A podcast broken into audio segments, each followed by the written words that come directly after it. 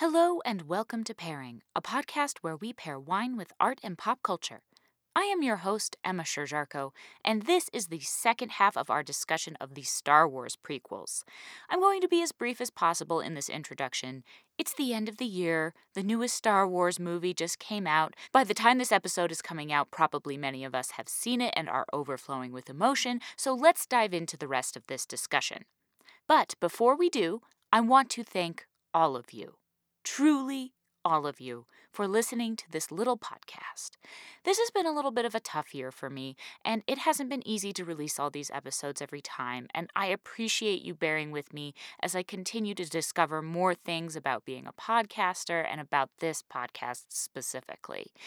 You are all incredible, have enriched my life so much. I'm so grateful to you. I can't thank you enough for your support, which, listening is support. Sharing us with a friend is support. And every time somebody tells me, that they told their mom or their friend about us, it makes me so happy. I just want more and more people to listen to this podcast.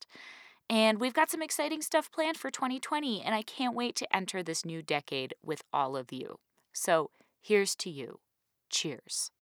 And speaking of support, a very special thank you to our patrons, most notably our producer-level patrons, Emma Cohen, Rena Sarame, Zoo Yorker, Allison Turi, and Jacob Penfold, and to our advanced producers, Mara Zobrist and Michael Beck. I wish I could go see The Rise of Skywalker with all of you, and we could share a bottle or two of wine afterward and talk about our hopes and dreams and our thoughts about the movie, because those are just my favorite things to do, and I would rather do that with all of you than with anybody else. Maybe Winston can come too. If you would like to join this stellar group of people, come visit us at patreon.com/pairingpodcast. Without further ado, here is episode 53, The Star Wars Prequels, Part 2.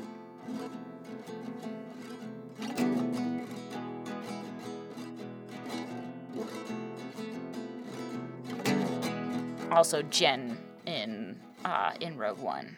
Oh my god. Rogue One is so good. Rogue One is so good. We have to save the Rogue One discussion. That's a whole different discussion. But another component, I think, is that Palpatine is actually wonderful. Yes. He's one of the few parts of the movie that, there's the Ewan McGregor storyline, which I'm and also this the evolution. This is also the evolution of Ewan McGregor's hair choices, which just get better and better. It's true. The Emperor Palpatine in all three of the prequel movies is 100% believable villain. There are those silly moments when he's like, good, no, you will die. There's overacting and there's silly dialogue. But the plotting makes perfect sense in terms of what he's doing. He's executing this 40-year plan to destroy the Republic, and that, by the way, is what the Federalist Society is doing. They're a group of conservative legal scholars who put up all the judges. That's a 40-year project. Yeah. And it's going to take decades to undo, which, again, is one of the messages of Star Wars that I like, is, none of this will be over quickly. Yeah. No, I love that. And also, this is something I was talking about with you the other night, is that Ian McDiarmid, who plays Emperor Palpatine and has since... Right. The original. And is going to again. Well, this is what I looked up because we didn't know this, because obviously the big reveal in the previews for The Rise of Skywalker is the Emperor's cackle. And we're like, holy shit, the Emperor's coming back. But you hear his voice in one of the later trailers. He's like, you do. But that was a big deal when you heard his laugh. And this actor has played this part for since 1977, so 42 years. Mm-hmm. And I was like, it almost feels like they had this story, if not planned, then wanted to plan for the potential of this story because... Well, Lucas has had that kind of... Big picture. Big vision for a long time. Yeah. And he was like... I want to make more Star Wars movies. I don't have the technology yet. And then when he got all this CGI, he was like, haha, finally, I can make it how I want to make it. Right. And he just way overdosed on his own supply. Yeah. You know? And then, but what I think is brilliant and feels really poignant and unsettling to me is that Ian McDiarmid started playing the Emperor when he was like 38 years old, and now is 80, and is going to be playing this role again. That is incredibly like poignant to me, and is just and just sort of reflects this whole world and the story of the, and like you were saying, like, you know, these kind of political issues, these are things that we have to deal with for decades. Yeah. And decades. Like, there's... I like that every Star Wars movie has a some kind of a mission accomplished moment. Maybe not Empire Strikes Back, maybe not Last Jedi. You could argue that's more of like a, oh my God, we survived, that's all, right? Yeah. But then there's always the next thing. Yeah. It's like every time you catch up with, you know, the gang, things are worse. And it's true, the prequels too. Yeah. And the personal corruption, the writing of it is bad, but not Palpatine's. What Palpatine is doing makes perfect sense. His motives make sense. His plan makes sense.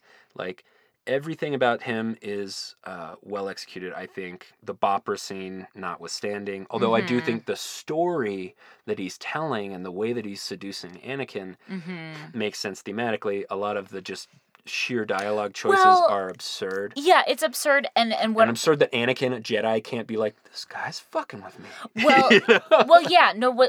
What's compelling is Palpatine. What's not convincing is that Anakin would believe him at that point. Like, I don't believe that Anakin, who is in love and is mostly, and is like 20 years old. Like, sure, like, I get the ambition, like, line of it, and like, you know, thinking that the Jedi are corrupt and not feeling respected enough. Like, I get that. Like, I was there. Like, I've been there. I've felt that before. But that didn't drive me to commit genocide. Right. And which he does like several times. But what? and I was thinking about this, and I was like, come on, Anakin, you're happily married. You've got a great job. You know, you're blah blah blah. But then I took a step back and I thought about, you know, like, there's all this gun violence in our world right now. Yeah. There's all mass murder happening all the time. And a lot of it has to do with men not feeling like they're getting what they are owed, or they're not getting the respect they deserve, the sex they deserve, the money they deserve. And so they're going to take that out on the world. Right. But I do think that there's a bigger mental health issue that could have been addressed as part of that, or just like a general toxic masculinity issue, because basically he's like, Obi-Wan doesn't like me, but Obi-Wan is so nice to him most of the time. Like, yeah, he challenges him, but what I like, it feels simplified to me, and the way I was responding to it, I was like responding in a very simplistic fashion. But then I took a step back and I was like, oh no, there's people who you look at on paper who have stories just like Anakin's, and become these people who commit terrible atrocities. Right. And I just think that there's a way that Anakin's story could have been treated with a little bit more respect and nuance that would have made it a lot more like Kylo Ren. Yeah. I mean, which is something. Also, Adam Driver's performance is just wonderful. I mean, Adam Driver's a better actor than Hayden Christensen, but also he's written better and given more complexity and nuance and respect. Yeah. Well, and so George Lucas was kind of like, I have A and I have B, and it doesn't really matter how we get from A to B. You know, but like that framing with Yoda in the first movie where he says fear leads to anger, anger leads to hatred, hatred leads to suffering. Like, there's this Buddhist, like, religious thing going on. And then the way they try to show his journey into fear and hatred and anger and suffering is just so badly fumbled. Well, what I did feel when I was hearing that again, as when Yoda said those things, because I remember, and I was listening to Yoda, and I was thinking, you know, that's not what this guy needs to be hearing right now. Right. And so I do respect on a certain level the fact, but the failure of authority is the big theme of the prequels. Absolutely. But it's never quite, you know, outlined in the way that it is in The Last Jedi, that the Jedi are flawed. And the fact that Yoda said that, you know, it may be true, but that's not what he needed to hear at that moment. Right. And it would have been more useful for Obi-Wan or somebody to say, like, you know what, listen, it's okay to be angry. It's okay to be... Yeah, like the more Dumbledore approach. Yeah. Exactly. And also another thing that's missing humor is Yoda in the prequels. Yes. Because in the original trilogy, Yoda's fucking hilarious. Oh my God. And when he's serious, it hits you like a sledgehammer because it's rare. Right, because he's so funny, but... Found someone you have, I should say. Exactly. You know, like, and also on a very superficial level, animated Yoda does not work for me. I don't believe it. Sure. But I'm going to stick up for the lightsaber battle with Yoda in the Attack of the Clones and Count Dooku. First of all, Christopher Lee is great. He does everything he's supposed to do just fine. Christopher Lee is without flaw. And so does the 40-year-old stunt double who did all the lightsaber fighting that they put his head on. But when you see Yoda's shadow and he's hobbling into the thing... I fucking lost my shit. I was at the DeVargas Mall. I think I did too. And watching him, because you're like, wait, how could Yoda? Blah. And then when you see that he's like a little force magic gremlin. Yeah. And it's really cool, and the non-animated actors interacting with it was perfect. Like the choreography is great. Oh yeah, it is both really in that well done. And the Emperor fight scene, which Ian McDiarmid was furious about. Yeah, he was like, "I'll do the prequels, but you can't make me do a lightsaber fight scene." Yeah, and then they made him do it, and he hated it, but he was already stuck in the contract. Yeah, and people had similar complaints about lightsaber fighting Yoda. They were like, both Yoda and the Emperor are supposed to be so powerful that they would never need a lightsaber. But I say, fuck that. That lightsaber fight was super, super fun. See, the lightsaber fight. It didn't bother me. Yeah. It was just kind of generally Yoda not being a puppet. Right. Because they've corrected that. And thank you, Werner Herzog, for fixing that with Baby Yoda in The Mandalorian. You people are cowards. Yeah. We'll talk about that soon, too. Return my puppet. Yes. Okay, I do want to talk about a couple more wine things. Yeah, please. There's so much... I've been jabbering for a bit. Well, there's so much to talk about, and we can keep talking about it. But one thing that I wanted to talk about that just reminded me of the prequels in general. Most of the ideas that I've had for Star Wars are more like wine, bigger picture ideas and concepts. And one of those is there are a few instances of winemakers becoming kind of masters of their craft in a certain region of the world and then trying to go to a different part of the world and replicate that mastery and not doing so how did that work out for them? Sometimes it works out well because some people are just really good and really smart and know what they're doing, but not always does it work out well. And one instance that came to mind, and I don't want to throw shade at this person because I haven't tasted these wines, so I can't tell you for sure if I agree with this, but people have told me Paul Hobbs is one of the greatest winemakers in California. His Cabernets are untouchable. His wines are amazing. He decided to go to Argentina and start up a second label and another project in Argentina. And I have heard that those wines are just not as good. Because guess what? The climate in Argentina is very different than the climate in California. And so and also the grapes that he's dealing with are different. So, you know, he's a cab maker, so he made a pretty good Argentine cab. But he tried to do a Malbec, and that Malbec, for the price that it was, is not as good as it should have been. And so that reminds me very much of George Lucas in these prequels. Yeah.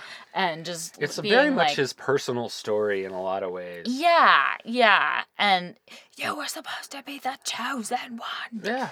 And so I was thinking about that. And then we were talking about Carménère, this wine that we've been drinking, mm-hmm. which I've been very happily enjoying. Yeah. And I think I would very happily enjoy this one. And I do have to say, this past time watching these prequels was the first time I'd seen them since I was able to drink. It helps. If you haven't seen the prequels in a while and you weren't able to drink before, I highly recommend watching them with a little bit of wine. But a couple other grapes that are kind of divisive or that people don't like so much, which people feel so strongly about these prequels. A couple others. So I've mentioned Carménère in Chile. There's also Torrontes in Argentina, which I've talked about before. That one is one of my least favorites. And that's a personal opinion. It's just it's a white grape. It's very aromatic. There's very little acidity to it. It's just very perfumey and kind of not much else. There are good ones that are not like that necessarily, but that's kind of the majority of the Torrontes that I've had. It's like a little too flowery, polished. It's very Clone War, or very Attack of the Clones. I'm sorry, it's very Attack of the Clones. Right. Like that whole scene where they're in the meadow and the weird beasts are there. Although again, the love theme is good. Yeah, no, the music is good. Oh, it's beautiful. It's beautiful, but it's really good, but it's wasted on some horrible writing and dialogue. Yeah, it's really not well executed. And the last one that I wanted to talk about, which I've also mentioned before, is Pinotage in South Africa. And Pinotage and Carménère, I feel like, are sort of similar, where they can be made well and they don't offend me. But when they're not made well, I mean, Pinotage kind of tastes like burnt rubber when it's not made well. So it's very, it's just not my favorite. And so I think that those are some grapes that people who are hating on the prequels can drink while. Yeah, and there's obviously the Sideways. I'm not drinking any fucking Merlot. I know. Sideways ruined Merlot for people, but I do think there's good Merlots. There's good Merlots, and I actually think that that's a really great analogy. You gotta look for them, but they are there. And I do want to get this in. Yes, please. We're not done. The last fight. Between Obi-Wan and, to go back to fighting for a minute, I know it's non sequitur at this point, but the way that is choreographed shows that they are so similar that all their fighting moves are almost reflective of each other. Yeah. And it's until that stupid end with the high ground bullshit, because again, George Lucas was like, well, we got to get him chopped up and burned, and then we got to have this fight. And high ground, it's like, yeah, no, like that makes absolutely so no sense. But the fight choreography until they get to that point, so poetic. It does more than all the rest of Hayden Christensen's acting. Everything else, like, that tells the whole story of their relationship. And honestly, you were my brother, Anakin. It's like, it's so good.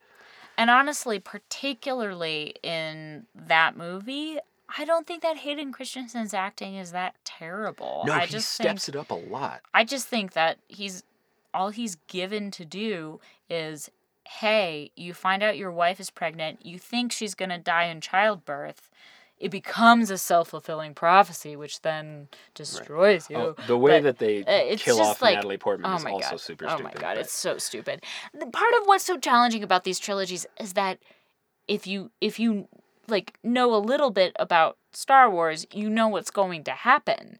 And so, you're expecting it to happen, and it doesn't happen in a very, surprising or creative way. But... again, we knew where we were going to end up, but the journey wasn't attended to as well as it should have been. Mm-mm. And I think it's perfectly reasonable to hate the movies because of that, especially if you're a screenwriter or an actor...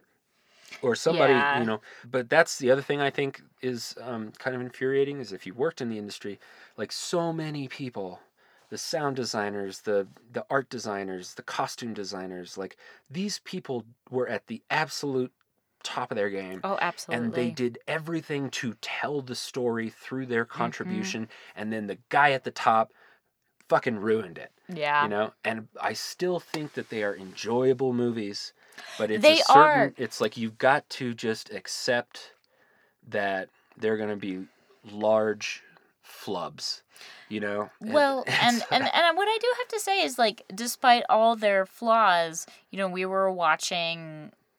watched movies 2 and 3 sequentially the other night, and I was really drawn into the story, you know? I even in Attack of the Clones, because that one is one of the weakest movies. Oh. By far the worst in the series. And generally just, like, it completely lost... Like, he went so far into cartoony stuff. Yeah. And then that's smashed together with some actually fairly serious scenes about, like, militarizing and what is going on. But that all gets lost in the, like, and all the cartoony stuff. Yeah. And it's very frustrating. But, again, Ewan McGregor is fucking great in it. He is fucking great in it. And... Also, let's take a minute to appreciate Jedi Master Mace Windu. Absolutely. As played by Samuel L. Jackson. Oh my God. Whose contract stated, and I quote, "I get my own color of lightsaber and I don't go out like a bitch." That is a legal document. I love it. Oh my God. And I also like that he was like all the other Jedi characters are played so like self-serious, and Samuel Jackson was like, "No, I'm Samuel L. Jackson, Jedi Master." Yes. And, I mean, he's basically Nick Fury, Jedi Master. Yeah, pretty much. But it works. I mean, he's one of the most compelling characters in the whole trilogy because he is real and because he is, like, human. And... Well, and he's also the closest they get to a character that is saying, like, something is wrong. Something is deeply wrong. Yeah, yeah. And he's saying it the whole time. It's consistent. His character arc is consistent. The flaws he has and kind of what makes Anakin betray him, like, on his character side, it's very consistent. Yeah. You know, and again, there's, like, silly part. No, he is the traitor! You know, that whole thing. Yeah, of course. But... he generally, I think, does a really good job. I think Liam Neeson as Qui-Gon is fabulous. Great, and Qui-Gon is a great character. Yep. Because he's somebody who's like, he seems like he has so much spiritual gravitas, but then he's like wrong about everything. Yeah. So that's great. I love that. I mean, and that feels very Star Wars, because I was about to say I wish we got more of him, but that is very Star Wars. He is the Obi-Wan of the prequels, and it's very well done, and he does a great job. I mean, he's Liam Neeson, but again, you know, part of the problem is that with all that gravitas, there's no real humor to balance him. No, and they try to make Obi-Wan sort of the like more solid comic relief in the movie, and it doesn't work out because I don't think there's like balance, you know, like he has that line in the first movie where he's like, "Well, you were right about one thing, Master. The negotiations were short." Yeah, and that's actually pretty good. It's not going to make me like laugh out loud, but I'm like, okay, haha, he's witty. Yeah, but then later he's like, "Ugh, we've picked up more useless life forms," and I'm like, I don't even believe this. Yeah, like, yeah, they didn't write it consistently enough for it to be good. No, it's there's a lot of problems. Okay, we are going to pause here briefly so that I can tell you about our sponsor for this week, Care Of. The holidays are here, people, and I know that for me that means a lot of eating, drinking, partying, and not having as much time to take care of myself. That's where Care Of comes in. Care Of is a wellness brand that makes it easy to get the right vitamins, supplements, and protein powders for your specific needs. Whether you're looking for glowing skin, more energy, better sleep, or something to support your health and fitness routine, Care Of helps you build and stick with a plan that's right for you. New Year's resolutions are coming up. Now is the time to get your Care Of kit. Because Care Of can help you get back into a healthy routine. It can be hard to prioritize your health during the season of equal parts stress and celebration, but Care Of makes it easy. Their online quiz lets you know exactly what you need. You take a short, fun, 5-minute quiz and answer easy questions about your diet, lifestyle, and health needs. So, for example, you know me, I love wine, so I told them that I drink wine occasionally, and they helped me find certain supplements that will help replenish me, like magnesium and milk thistle. Who knew? Care Of knows that taking care of your health should be easy and convenient, so your Care Of order gets shipped right to your door in convenient daily packs, perfect for a busy, on-the-go lifestyle. And I love that those individualized packs are compostable. So experience the Care Of difference. They make it easy to see where they source their ingredients from and ensure only the highest quality products. And they have vegan and vegetarian supplement options available to match your dietary needs and to ensure you're getting the nutrients you need for those specific diets. And right now, Care Of is offering our listeners 25% off your first order when you go to TakeCareOf.com and enter the promo code PAIRING. That's TakeCareOf.com and the promo code PAIRING for 25% off your first order from Care Of. And now, back to the show. So many problems. So many problems. But there are things that stand out as still being incredible.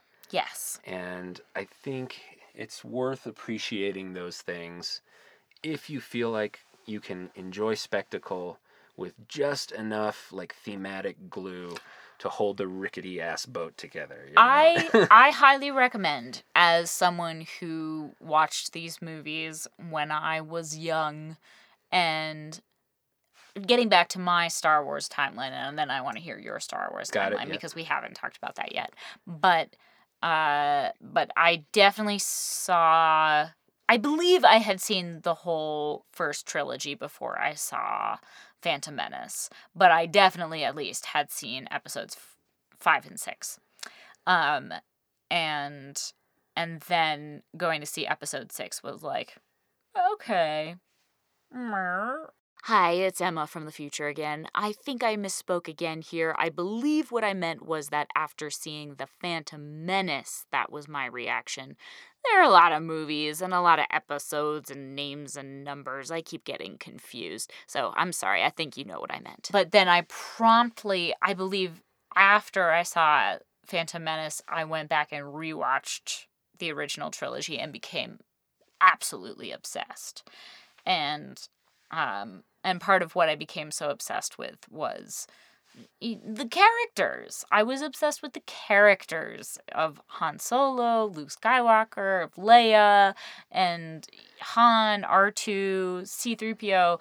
They're amazing. They're such amazing characters that serve that tell this story so well. Yeah. R2 and C-3PO. Theirs is a forever love. It is. It is a forever love. It's the great romance. But I also think it's worth pointing out that there are a lot of silly-ass things in the original trilogy. So silly. And they are papered over by the sheer gravitas that not just the, like, classically trained Shakespearean British actors have, but, like, baby Carrie Fisher. And Mark Hamill. Mark Hamill and, like, fucking Harrison Ford. Like, that cast covers up so many sins. Like, Alec Guinness hated Star Wars. Hated the script, thought it was preposterous, but he says these lines that you would, like, if Hayden Christensen delivered these lines, like, there would have never been a second Star Wars movie. But he's in that first movie like, not as clumsy or random as a blaster, a more elegant weapon for a more civilized age. And you're like, yep, that makes sense. But, like, a lot of that is the acting. Yeah, I mean, I think we agree. We agree that the other Star Wars movies are better than the prequels. Yeah. But I never made my case about Return of the Jedi. Oh, yes. Okay, let's do it. All right, so my mother had all 3 unremastered ones on VHS. Okay. And so I watched I've watched New Hope, in alternation with Tron, the original Tron. Mm-hmm, mm-hmm. Like, I was really into that whole, like, 70s and 80s sci-fi thing and as a kid, and my mom was just like, yeah, fuck, whatever. Nice. So over and over and over again, I watched it. Then, finally... I should also clarify that when I got into Star Wars, the original trilogy, I did watch them on the original VHS. Yeah. It wasn't the weird remastered DVDs, which I have now, but... Anyway, go on.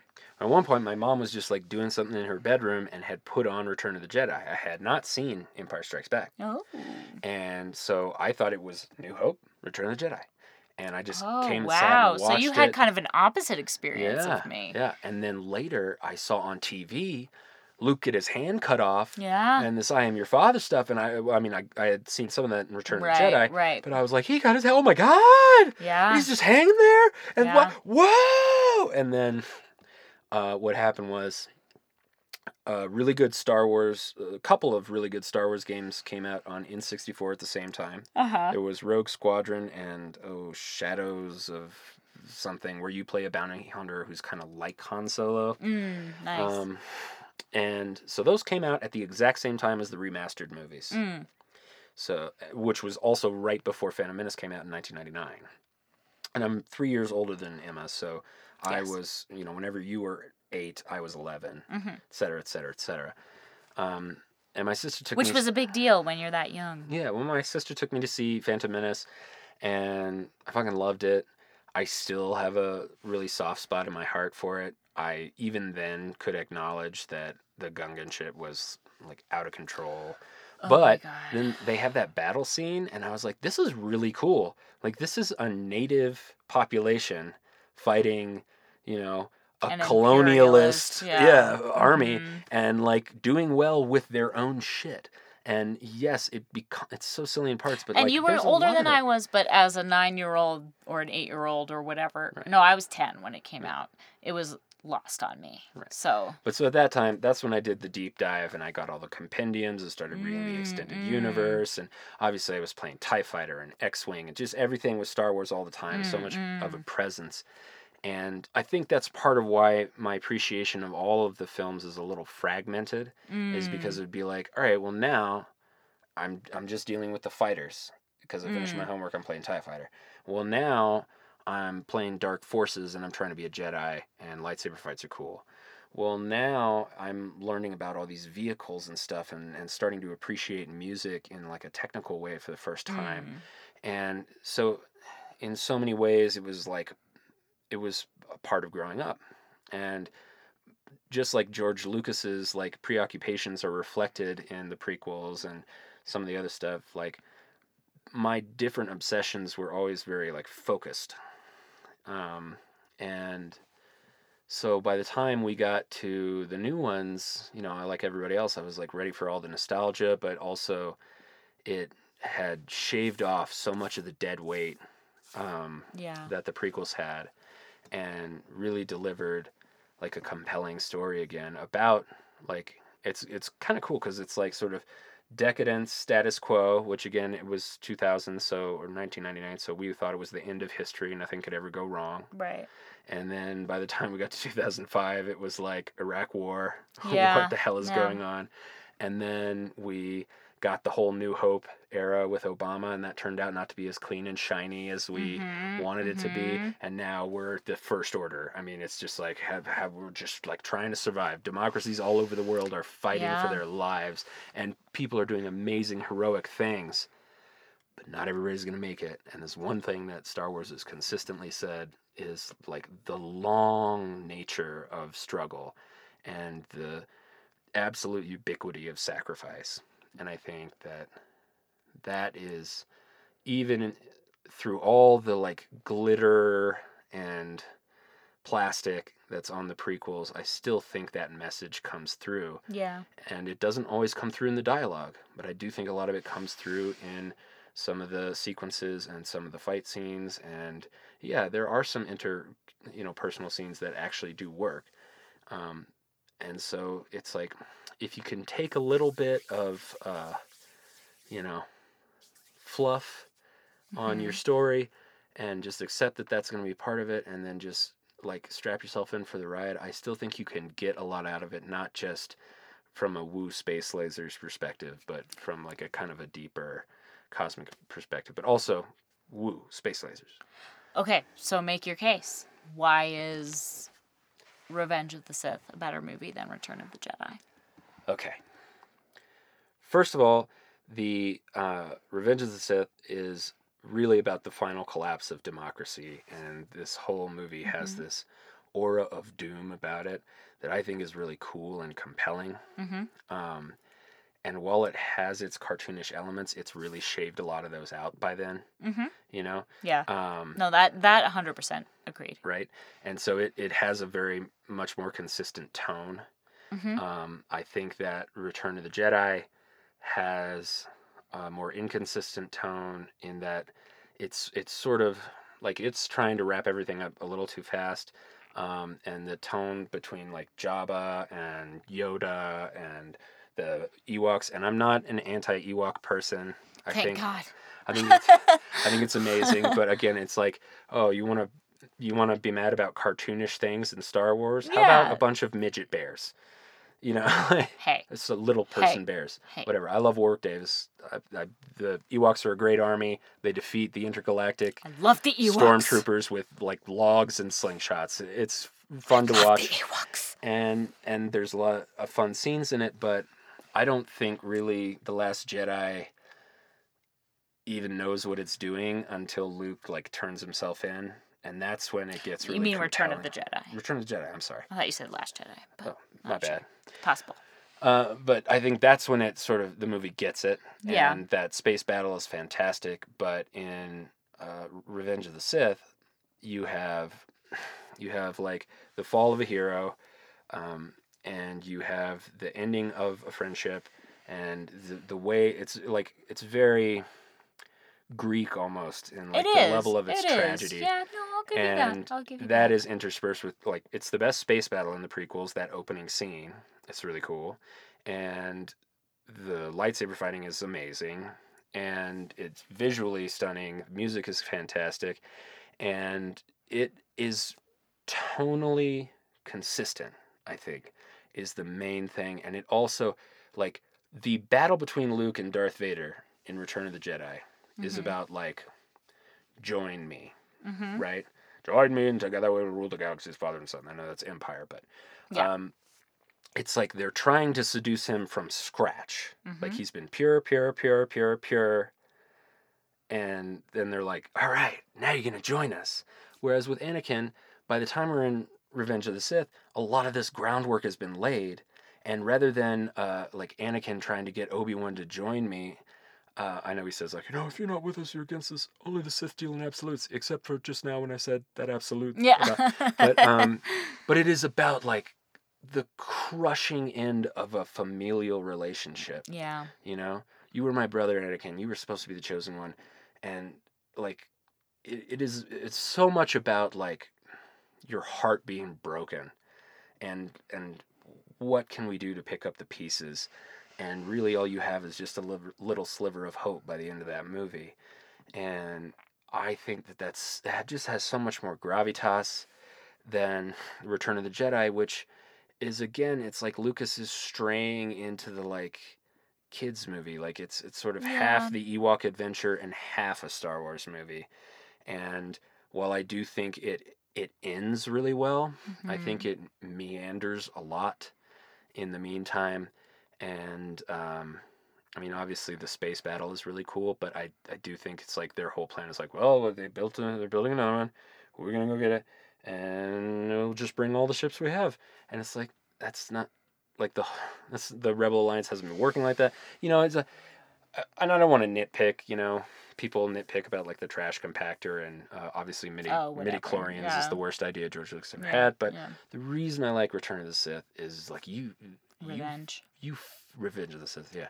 You feel that movie, like you feel everything slipping away. Yeah, no, and I think that's fair. And also, I think everything you've said is fair. Ewan just rules every scene that he's in, and I think that Palpatine also does just a fantastic job, and it's just that movie feels, it's obviously not well written like Shakespeare or Greek tragedy, but it has that consistency and that trajectory. Like, you feel yourself being pulled into it in the way that, like, you're not really distracted by the cartoons going on. You're, like, feeling everything kind of coming to a head and collapsing.